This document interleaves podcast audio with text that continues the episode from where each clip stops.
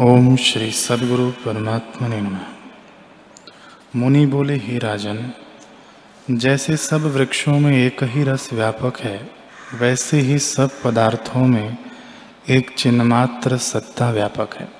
जैसे अचल समुद्र में द्रव्यता से तरंग उठते हैं, वैसे ही परमात्मा में जगत प्रकट होते हैं। उस महादर्पण में सब वस्तुएँ प्रतिबिंबित होती हैं। जैसे समुद्र में तरंग और बुलबुले चक्राधिक होते हैं, वैसे ही आत्मा में जीवादिक का आभास होता है। प्रथम स्फुरण रूप होते हैं और पीछे कारण कार्य रूप होते हैं। जैसे कुशवारी की क्रिया अपने बंधन का कारण होती है, वैसे ही जीव को अपना संकल्प बंधन का कारण होता है। हे राजन जीव कला को स्वरूप का ज्ञान हुआ है।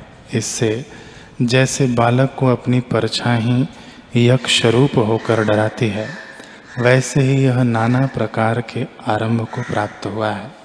और कारण ही ब्रह्म शक्ति फुरने से कारण भाव को प्राप्त हुआ है।